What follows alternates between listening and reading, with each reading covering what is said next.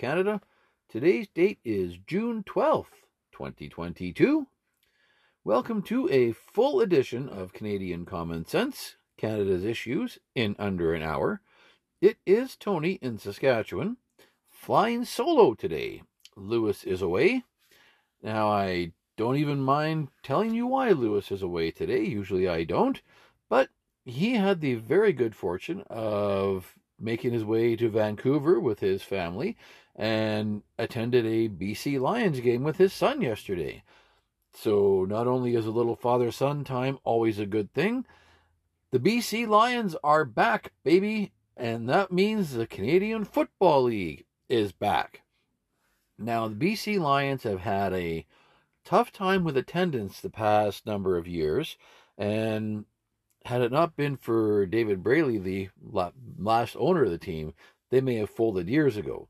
Uh, they have a new ownership group in uh, BC. It's actually one fellow that owns it, and he's passionate about the, the CFL. He's passionate about the BC Lions, and well, they actually opened the Upper Bowl in BC Place Stadium for the first time in a long time because they had a huge crowd yesterday. So fantastic to see the BC Lions are back, drawing some fans into the stadium. Yes, I know it's only the first game of the season, but I am excited to have the CFL back. Uh, my Saskatchewan Roughriders also played yesterday, and the Roughriders always draw a good crowd, whether they're having a good year or not. Most often not. So, fantastic happy to have the CFL going again. And on a father son note, today being June 12th, well, my son has a birthday today. So happy birthday, young man, 21 years old. So, uh, man, I still remember him being born. It was, uh, I can remember it like it was yesterday. Nice sunny day, as uh, often you find in June, but Yep, my boy is now a full grown adult. So, uh, wow, time flies, eh? All right, so on the show today, we have three 72, 600,000, and more. I know, Tony. How can you get more than 600,000? Well, why don't we start talking about the and more part and we'll make that more clear.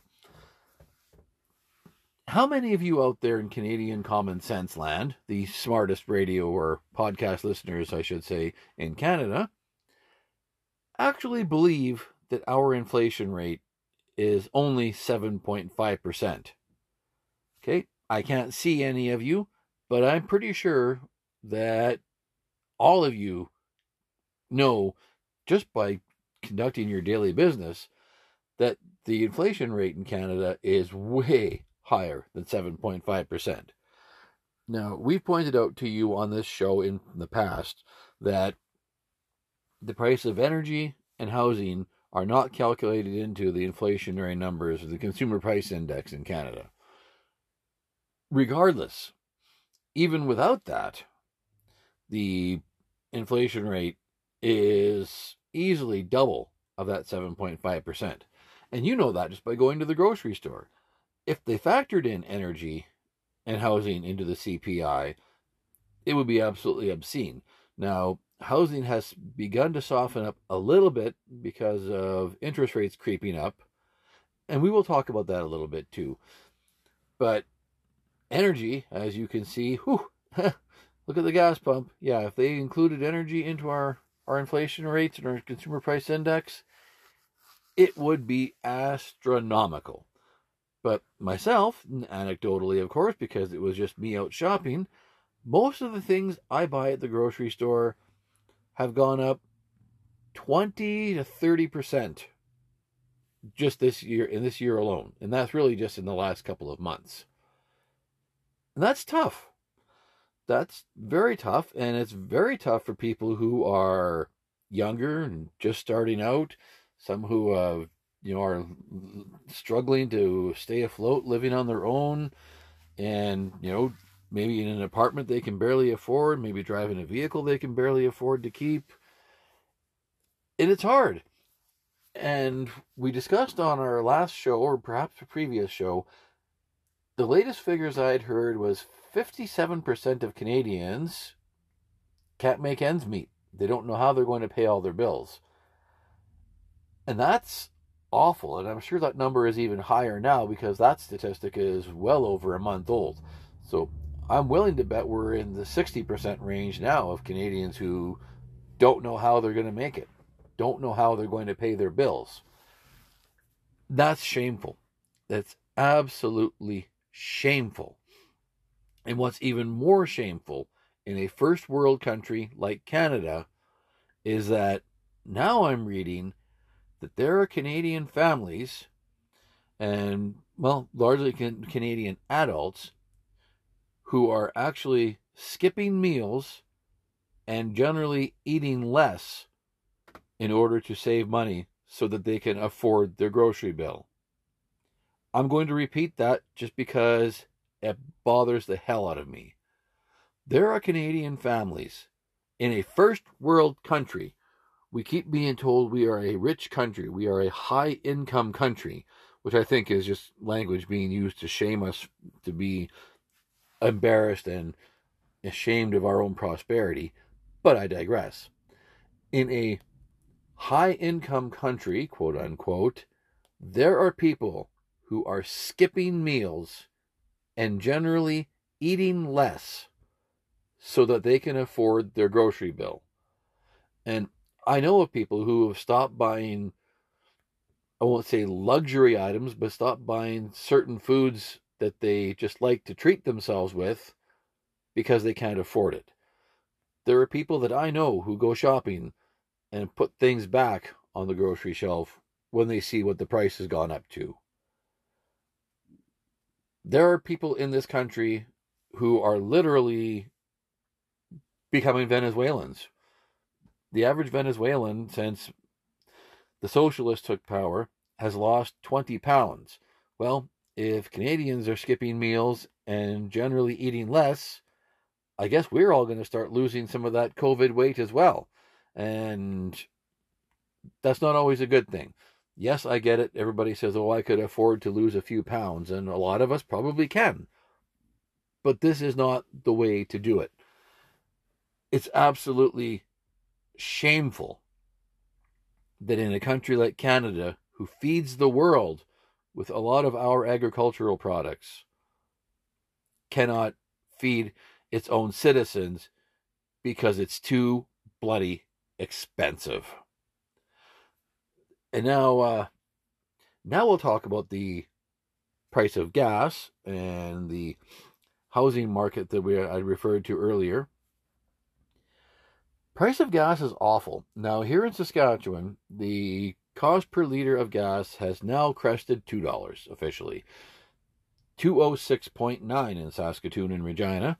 Uh, some of the smaller communities are a couple of cents less, but that's disgusting. And my wife and I actually took a staycation to a uh, a little resort about an hour outside of Saskatoon this weekend, and talking about that very price of gas, she asked, Well, is it going to go back down? And, well, I don't have good news for you on that front, Canada, because the refineries, the oil companies in Canada, are just now starting to work in Justin Trudeau's second carbon tax. And I've talked about his second carbon tax before, this is the Clean Fuel Standard. Tony, what is the Clean Fuel Standard? The Clean Fuel Standard dictates, and I talked about this on a show long ago, last year, that the Clean Fuel Standard, when implemented, and it will be implemented in December, will bump up the price of gas. And Dan McTeague from uh, Canadians for, for Affordable Energy that said it will be about 16 cents a liter on gasoline that this clean fuel standard will add once it is implemented. Well, it's a regulation, so it's not even something that can be uh, it can be repealed. But once companies start to do it and follow that, it makes little sense for them to reverse course.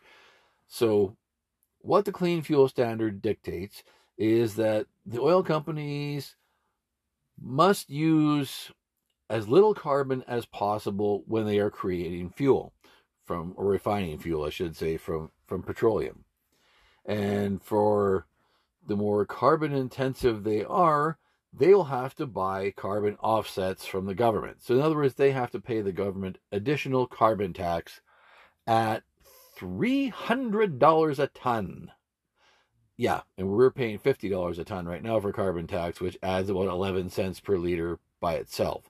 So now, if the oil companies have to add components at $300 a ton, I'm sure that 16 cents a liter that Mr. McTeague is predicting, projecting, is probably pretty accurate because obviously they're not going to be creating every liter of gasoline or diesel fuel with their $300 carbon offsets. I'm sure there's going to be some, you know, lower carbon inputs they can utilize, but yeah, brace yourself, Canada, because that's coming, and because they're already changing the way they they make fuel now and already doing the research and starting the process because they have to be fully compliant by December.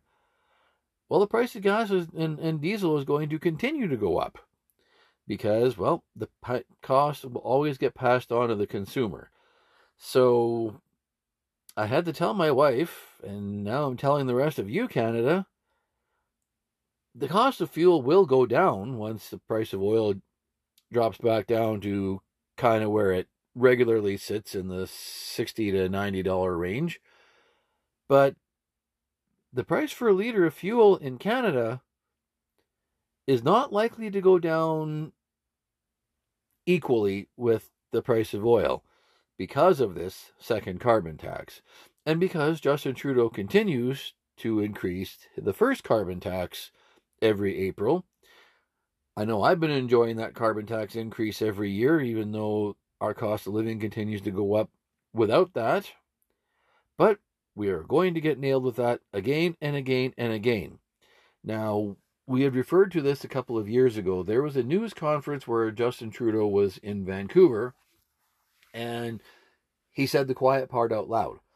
And the quiet part out loud was that he wants to see higher fuel prices because he wants Canadians to, quote, change their behaviors. And more of his condescending gobbledygook as far as I'm concerned, but yep, he wants Canadians to change their behaviors, and he sees higher gas prices as a good thing because it helps fulfill his radical climate change agenda. It helps people to be so poor from trying to buy gas for their vehicles that they will go into further debt to buy electric vehicles that they can't afford or start using public transit or start riding bicycles, which is highly impractical for a large percentage of Canada's population. But trust fund millionaires who get into politics and have everything provided for them don't give a crap about little people like you. So get ready, Canada, and watch those gas prices continue to stay high and understand that Justin Trudeau doesn't care one bit because he's clueless. He's never actually had to pay for anything. He doesn't actually know how to balance a checkbook. He thinks budgets balance themselves. So, as we always say, buckle up. This ride's not going to be a fun one. And hey, um, Lewis and I are right on that ride with you. I mean, Lewis has a has a diesel pickup. I have a, a gas pickup, and sure, it's got fuel efficiency going for it, but I can't afford to fill up from empty to full at one stop because it would cost me, well, close to 300 bucks now. So I'm only filling it up only $50 at a time. Well, that hurts enough.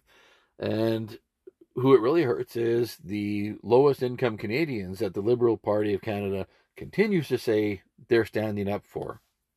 Well, we know that's full of crap. And now we'll get into some of the show topics to more show topics to continue to let you know how much Justin Trudeau is full of crap.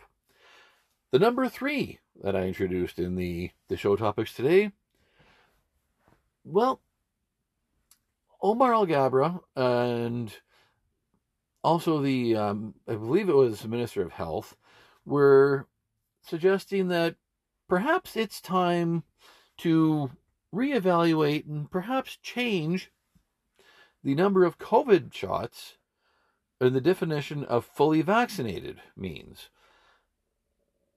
I know COVID hasn't really been in the news that much lately because, well, we're sort of past COVID being a problem. But now there's a suggestion that, well, perhaps we should consider three vaccine shots to be considered fully vaccinated now, not just two anymore. I have to ask why. Um, when Omicron struck was first discovered in South Africa, you heard Lewis say right here on the air that, well, really, this is the beginning of the end because the virus is showing itself to be pretty ineffective. Omicron was a yawn fest. Omicron was a nothing burger. So that was actually very true. I mean, it did do some damage, but very, very little. And we moved on. Now, anybody who wants to get a booster shot, go right ahead. You want to get two, three, 19 booster shots, you go right ahead. Why would we change what it means to be fully vaccinated when the two shots, possibly even no shots, were doing the trick? I have two shots. I now regret getting them. I, if I was to do it over again, I would not get them. I would just have sucked it up and not gone to a restaurant for a few months. But regardless, can't change history. I've mentioned on this show that I will get boosted at gunpoint. I am not getting any more shots. Lewis has said the same, that he will not get any more shots. And why would we? Why would any of you have to go and get a third shot, providing you haven't got one already, that is, to say you're fully vaccinated against something that even the rabid leftist media is no longer talking about because they can't keep us scared of it anymore. Omicron showed us that we beat this thing. It already fizzled itself out. So why the fear? Well, it helps support the Liberal Party's narrative to punish those who have gone against the groupthink. And when I talk about that, well, anybody who's been through Pearson Airport, or at least like me, is reading about and hearing about how awful the lineups are at airports, especially Pearson, because it is Canada's busiest airport, then you'll understand. The government wants you scared. They want to suggest, oh, maybe you'll need three shots because right now, thankfully, they've at least adapted some common sense and they're going to curtail the the testing, the random testing of international passengers. But Canada, being Canada, being the only Western nation who still has a vaccine mandate for flights and a mask mandate on international and domestic flights, that's going to stay. Even though people with Two shots, I guess, can still fly. You'll still have to wear a mask. If they decide to change that to three shots to be fully vaccinated, how many Canadian travelers are suddenly grounded? How many international travelers will suddenly have to do the old COVID quarantine? Now, as of July 1st, the all all the COVID testing will be done off-site from airports, which should help speed things up for the lineups at the airport, and it's just going to move those lineups to whatever testing facilities off site the government chooses to designate. So imagine if suddenly the rules change that we need three shots. You're going to have international travelers who will just say, okay, we're not going to Canada. And they're saying that now just because of what a joke it is to get get through Pearson Airport. And it's just going to exacerbate the current problems. I mean, they certainly won't have the the issues at airports as much when Canadians aren't traveling, but it's just going to spiral down into exacerbating the recession that I think we all know is coming.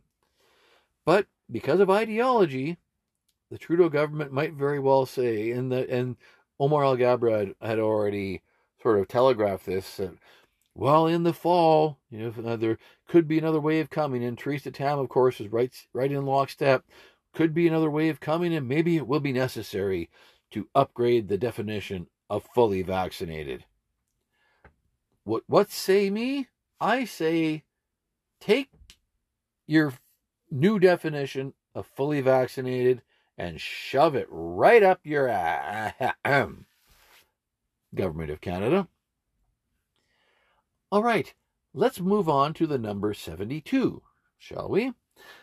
72 is the number of orders in council that the Government of Canada, that meaning the Trudeau Liberal government, has classified in their six and a half years in office. 72 orders in council are, I guess, subject to the good old cabinet confidentiality. 72 orders in council that the opposition doesn't know about, that the legal system doesn't know about, that only the cabinet knows about because they've been kept secret from Canadians. Now, doing some research, it appears that there are most governments will have a few a year. By a few, I mean three or four orders in council that are secretive, and some of them are for very mundane things. Some of them they are orders in council on simple things like MP travel or sort of mundane workings, inner machinations of government. And okay, fine, but this government has proven itself to be completely untrustworthy when it comes to its orders in council. Hello, Mr. Gun Ban of 2020, that they still can't figure out.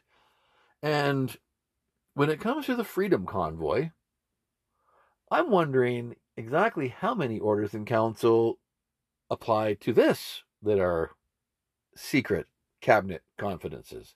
We've already heard ad nauseum, and for that matter, the Freedom Convoy inquiry, and I actually have to give a shout out to Justice Rouleau. I when this con when this inquiry first started, especially when the government had laid the parameters out that they had laid, that the judge was essentially going to be investigating the convoy and not the government. I think Justice Rouleau decided that he didn't want to be seen as a liberal stooge who was going to do what he was told by Justin Trudeau. Because he has actually said, no, we actually need to look into the government's response on the convoy. And you have heard a lot, not only on our show, but even in the, in some of the lamestream media, about well, our serial liar Marco Mendicino, the Minister of Public Safety, over and over and over, saying that they invoked the Emergencies Act on the advice of law enforcement. Well, we know that's BS. And we heard David Lametti saying, "Oh, well, I can't share with you our our our machinations and our reasons on the convoy because of matters of cabinet confidence." You heard Commissioner of the RCMP Brenda Lucki try to hide behind cabinet confidence as to why she was not able to release information. And she was reminded by a conservative MP on the committee that she is not a member of cabinet. So, therefore, cabinet confidence does not apply to her. So she has decided to say nothing, which in itself is rather indicting. So, what orders in council that apply to the invocation of the Emergencies Act are we not hearing about that are part of these 72 secretive orders in council? I don't know about you, Canada. I don't have any confidence in our cabinet or our government whatsoever. And I want to know what some of these 72 secret orders in council are. And it sounds like Justice Rouleau wants to know some of those too when they're pertaining to the Freedom Convoy. And it's going to be interesting to see if and when he gets some of those, because already we've already seen the narrative fall apart on the government's end for the Freedom Convoy. The arson at the apartment building, nothing to do with the Freedom Convoy. The lady dancing on the War Memorial, nothing to do with the Freedom Convoy. She was from Quebec. The arsonists were from Ottawa. Nothing to do with the Freedom Convoy whatsoever. They tried to paint them as a bunch of white supremacists, racist, misogynists. Well, that one fell apart when Rupa Subramanya reported the National Post that no, no, this was actually kind of like a street party, and well, what do you know? Very colorful street party because a lot of folks in the trucking business are Indian. And I'd pointed that out before because I'm actually in the trucking business. And then, what do you know? You and I and most average Canadians decided to check their social media, look at YouTube, look at some Facebook Live videos, for example, and see that, oh, what do you know? It's actually what Rupa, Rupa Subramanya said. It actually was a street party with a completely multi ethnic flavoring to it. You had a lot of Indian drivers who were sick saying that they uh, they were not white supremacists. As you could tell, they were not even white and they would joke about it. Yeah, oh, I'm a white supremacist. And you heard them calling out Justin Trudeau and Jagmeet Singh. Now, the government is looking worse and worse on the Freedom Convoy inquiry itself, and the whole Emergencies Act invocation is falling apart on them because now it looks like what you and I knew all along it was invoked because of a vindictive government that got caught with its pants down because the arrogant boob at the head of that government rode off the, the convoy because they weren't subscribing to the groupthink. And I hope to hell that whoever's idea it was to freeze bank accounts, for example, and I'm looking right at you, Chrystia Freeland, the way you had that smug little smirk on your face when you talked about you giving the banks that power, I'm hoping you get called to the carpet for that. Am I confident that will happen? No, but to be fair, I also wasn't confident when the Freedom Convoy inquiry started that it was going to be anything more than an inquiry into the Freedom Convoy itself. Right now, that's proving to be, well, proving, proving me wrong because Justice Rouleau actually says we need to look at the government's reaction. So, right on, Justice Rouleau. I hope that you uh, you follow through and actually hold the government to account. Okay, let's talk about six hundred thousand. That is a huge number, no question about that.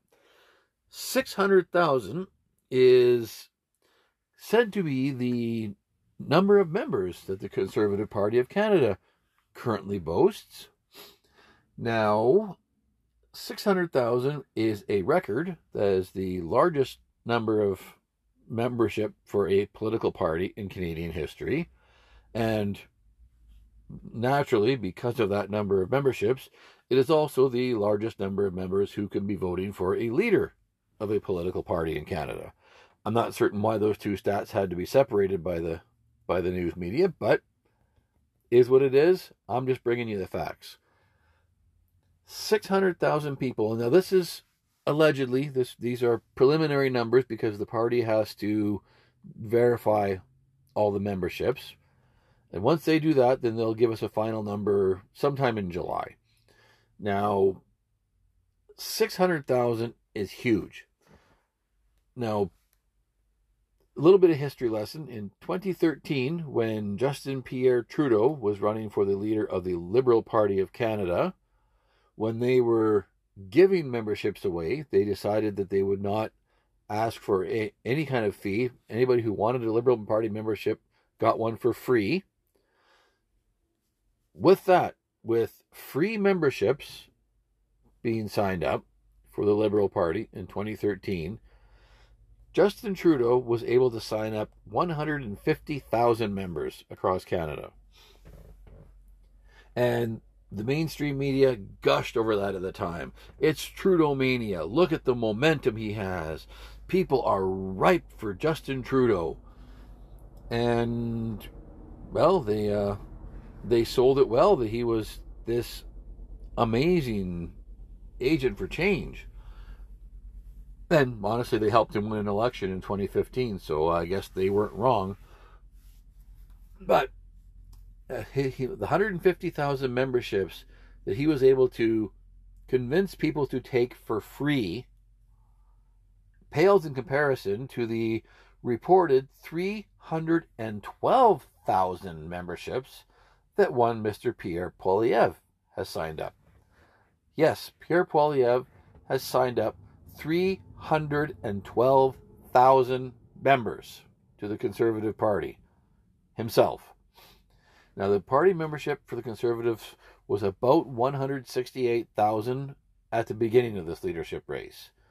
With Pierre Poilievre signing up 312,000, Patrick Brown claims to have signed up 150,000, and the other campaigns haven't disclosed how many they've managed to sign up.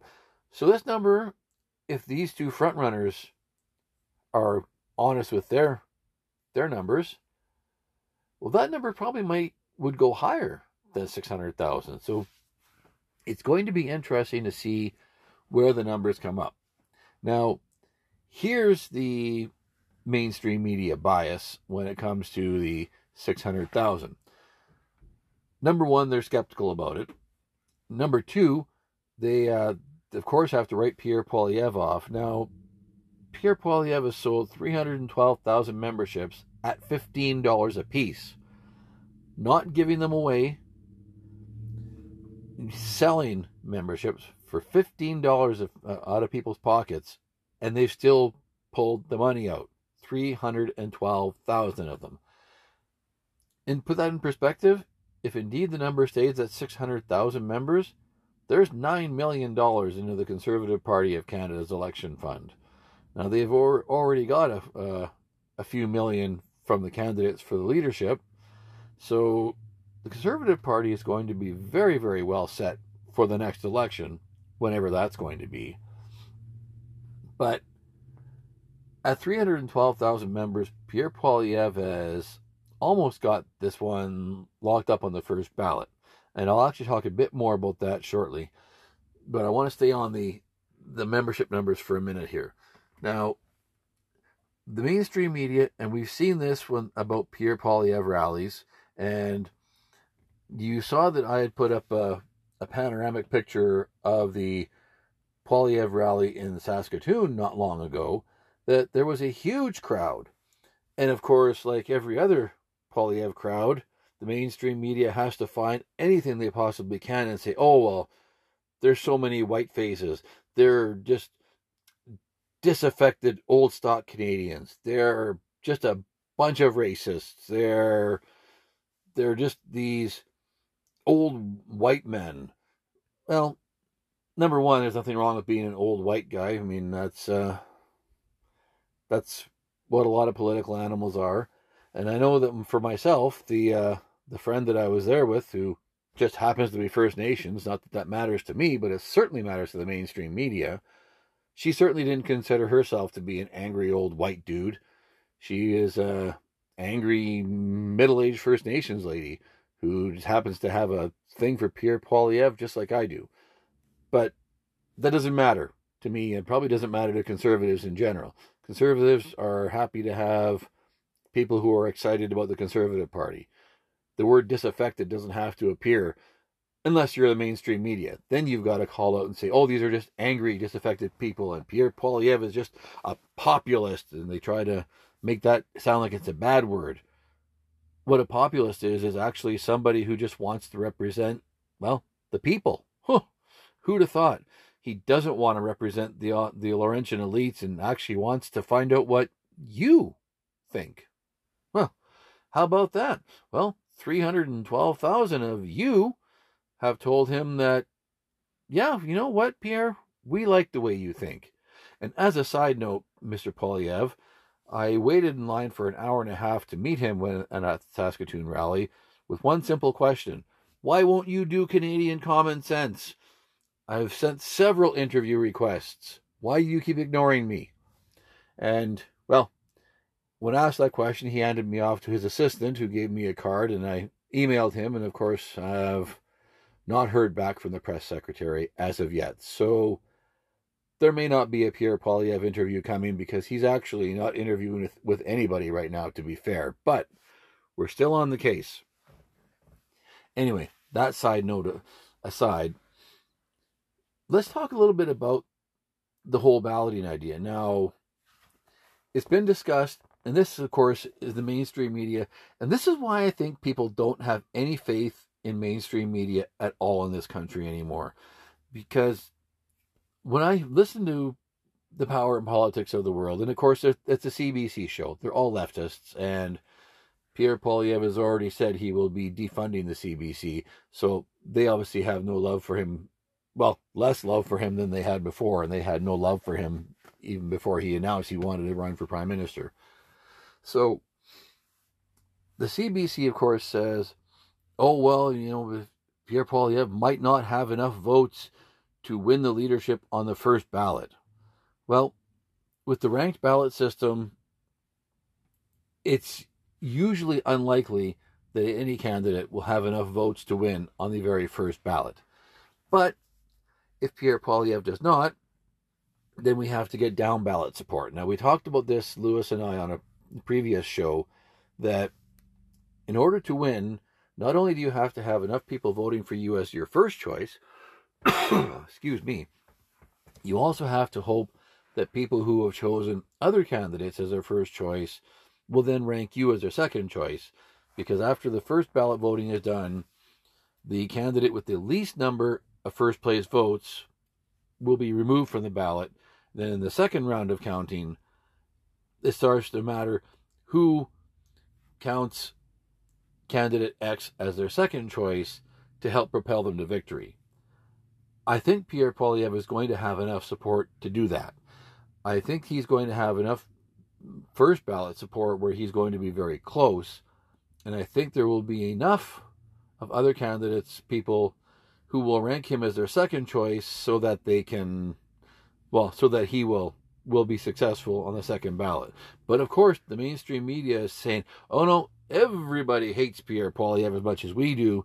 So if not for his bunch of rebels and miscreants who are voting for him on the uh, on the first ballot he's going to be lost and jean charest or patrick brown is going to sneak by and pass him on the on the third or fourth ballot and he'll be gone. Well, I don't see that happening. Now there's now 312,000 people signing up memberships with Pierre Poilievre. Does not mean Pierre Poilievre is going to get 312,000 first ballot or first ranked ballots. A lot of the people he signed up may not even vote. So even if he gets, let's say he gets 275,000 of those votes, and they are first place votes, I mean, this right now is a period where all campaigns have to convince members to switch to their side. So perhaps some of those people who signed up for Pierre will suddenly say, oh, well, actually, you know what? I think I might like Leslyn Lewis, or I think I might like Roman Baber. And that one I've actually heard a lot of people say. So there's no guarantee that the members you sign up are going to be people who will vote for you. Patrick Brown just learned that right after the deadline for memberships on June 3rd, two MPs that had previously endorsed Patrick Brown switched to Pierre camp. So anything is possible. I believe that Pierre Poilievre is going to do it. I don't know if it would be a first ballot victory, but I, I believe he has much more support than the mainstream media gives him credit for. And go to one of his rallies. Uh, if you have the chance. I mean, it was great to be able to go to a rally right in my home city. And actually listen to the ideas Pierre Poilievre has and actually see how the crowd reacts to him. And you can see he has support of very ordinary Canadians. And honestly, our leaders in Ottawa have forgotten that. Patrick Brown doesn't care about the support of very ordinary Canadians. Jean Charest looks down on very ordinary Canadians, like every liberal does. And you've seen the the the, the, the Liberal Party in power could not give two craps about very ordinary Canadians. So I think Pierre Poilievre has actually caught on to something that the elites in the Laurentian Triangle haven't caught on to and honestly could not care less about. So I'm thinking Pierre Poilievre is going to be able to pull it off. And as conservative leader with a huge election war chest and his normal combative style that he's well well known for in the House of Commons, I see good things. I never want to get too high in the predictions game, but I always hold out some hope. All right, Canada, we got a few more minutes here. I do want to touch very briefly on another leadership race happening in conservative circles in Canada, and that is the United Conservative Party of Alberta. The leadership race, Jason Kenney has stepped down as leader and will remain as interim leader until a new leader is chosen. You've heard all that already. And you know, I strongly endorse Danielle Smith, biased partially because I've always liked her, biased partially because her and I had a very good interview on this show, and also because I really like what she has to say. But there are going to be a ton of choices, Canada. So, uh, for those of you in Alberta who are UCP members or are considering signing up, know that you will have not only Brian Jean, who's actually having a an event very soon to uh, announce his candidacy formally, you'll have Danielle Smith, again, who I'm going to endorse. I'm not speaking for Lewis nor for Canadian Common Sense, but I am certainly endorsing her myself you'll have now Travis Toews, who uh, I believe was the finance minister in Alberta. You're going to have Todd Loewen, who was one of the MLAs who was kicked out of caucus, who has decided he is going to run for leader. I can't remember the name of the gentleman's name now, but he is the mayor of Amisk, Alberta. Amisk is a very small town in east central Alberta, not far from Hardisty. Hardisty, of course, is one of the major oil pipeline hubs in Canada. Um, that is five. I know there are a couple more who have yet to announce who are going to. Basically, you're going to have a huge swath of candidates who claim they are interested, just like with with the National Conservative Party of Canada, and then once it actually gets down to brass tacks and they've got to start putting up money, they've got to start putting up signatures you're probably going to be down to about five or six candidates. I would suggest that Loewen, Toews, Smith, and Jean for sure are going to be in there. The others, like the mayor of Amisk, for example, who believes that the UCP is, not doing enough to address rural issues, which is why he's running, by the way. And he could be right. He could be right because uh, even Danielle Smith was saying that you know we need to to listen to urban Albertans, but you also need to represent rural concerns. So she's she's at least acknowledged that yes, rural rural Alberta is important, but she's also acknowledged that well, the power lies in the cities. So she gets it. And this this gentleman obviously gets it too, and I say kudos to him for representing the rural interest, by the way. But that race is shaping up to be well, I think it's going to be exciting. I think you're going to have four or five very, very strong candidates, well known people, strong voices and I think it's going to be similar to the federal leadership race. I hope it's a lot shorter of a leadership race, but I think it's going to end up generating a lot of interest, a lot of memberships, and I have to say, may the best candidate win. All right, Canada, I'm going to leave it there. I want to thank you very much for joining me today, and Lewis will be back next week. And until then, it is Tony in Saskatchewan. Have a great night, Canada.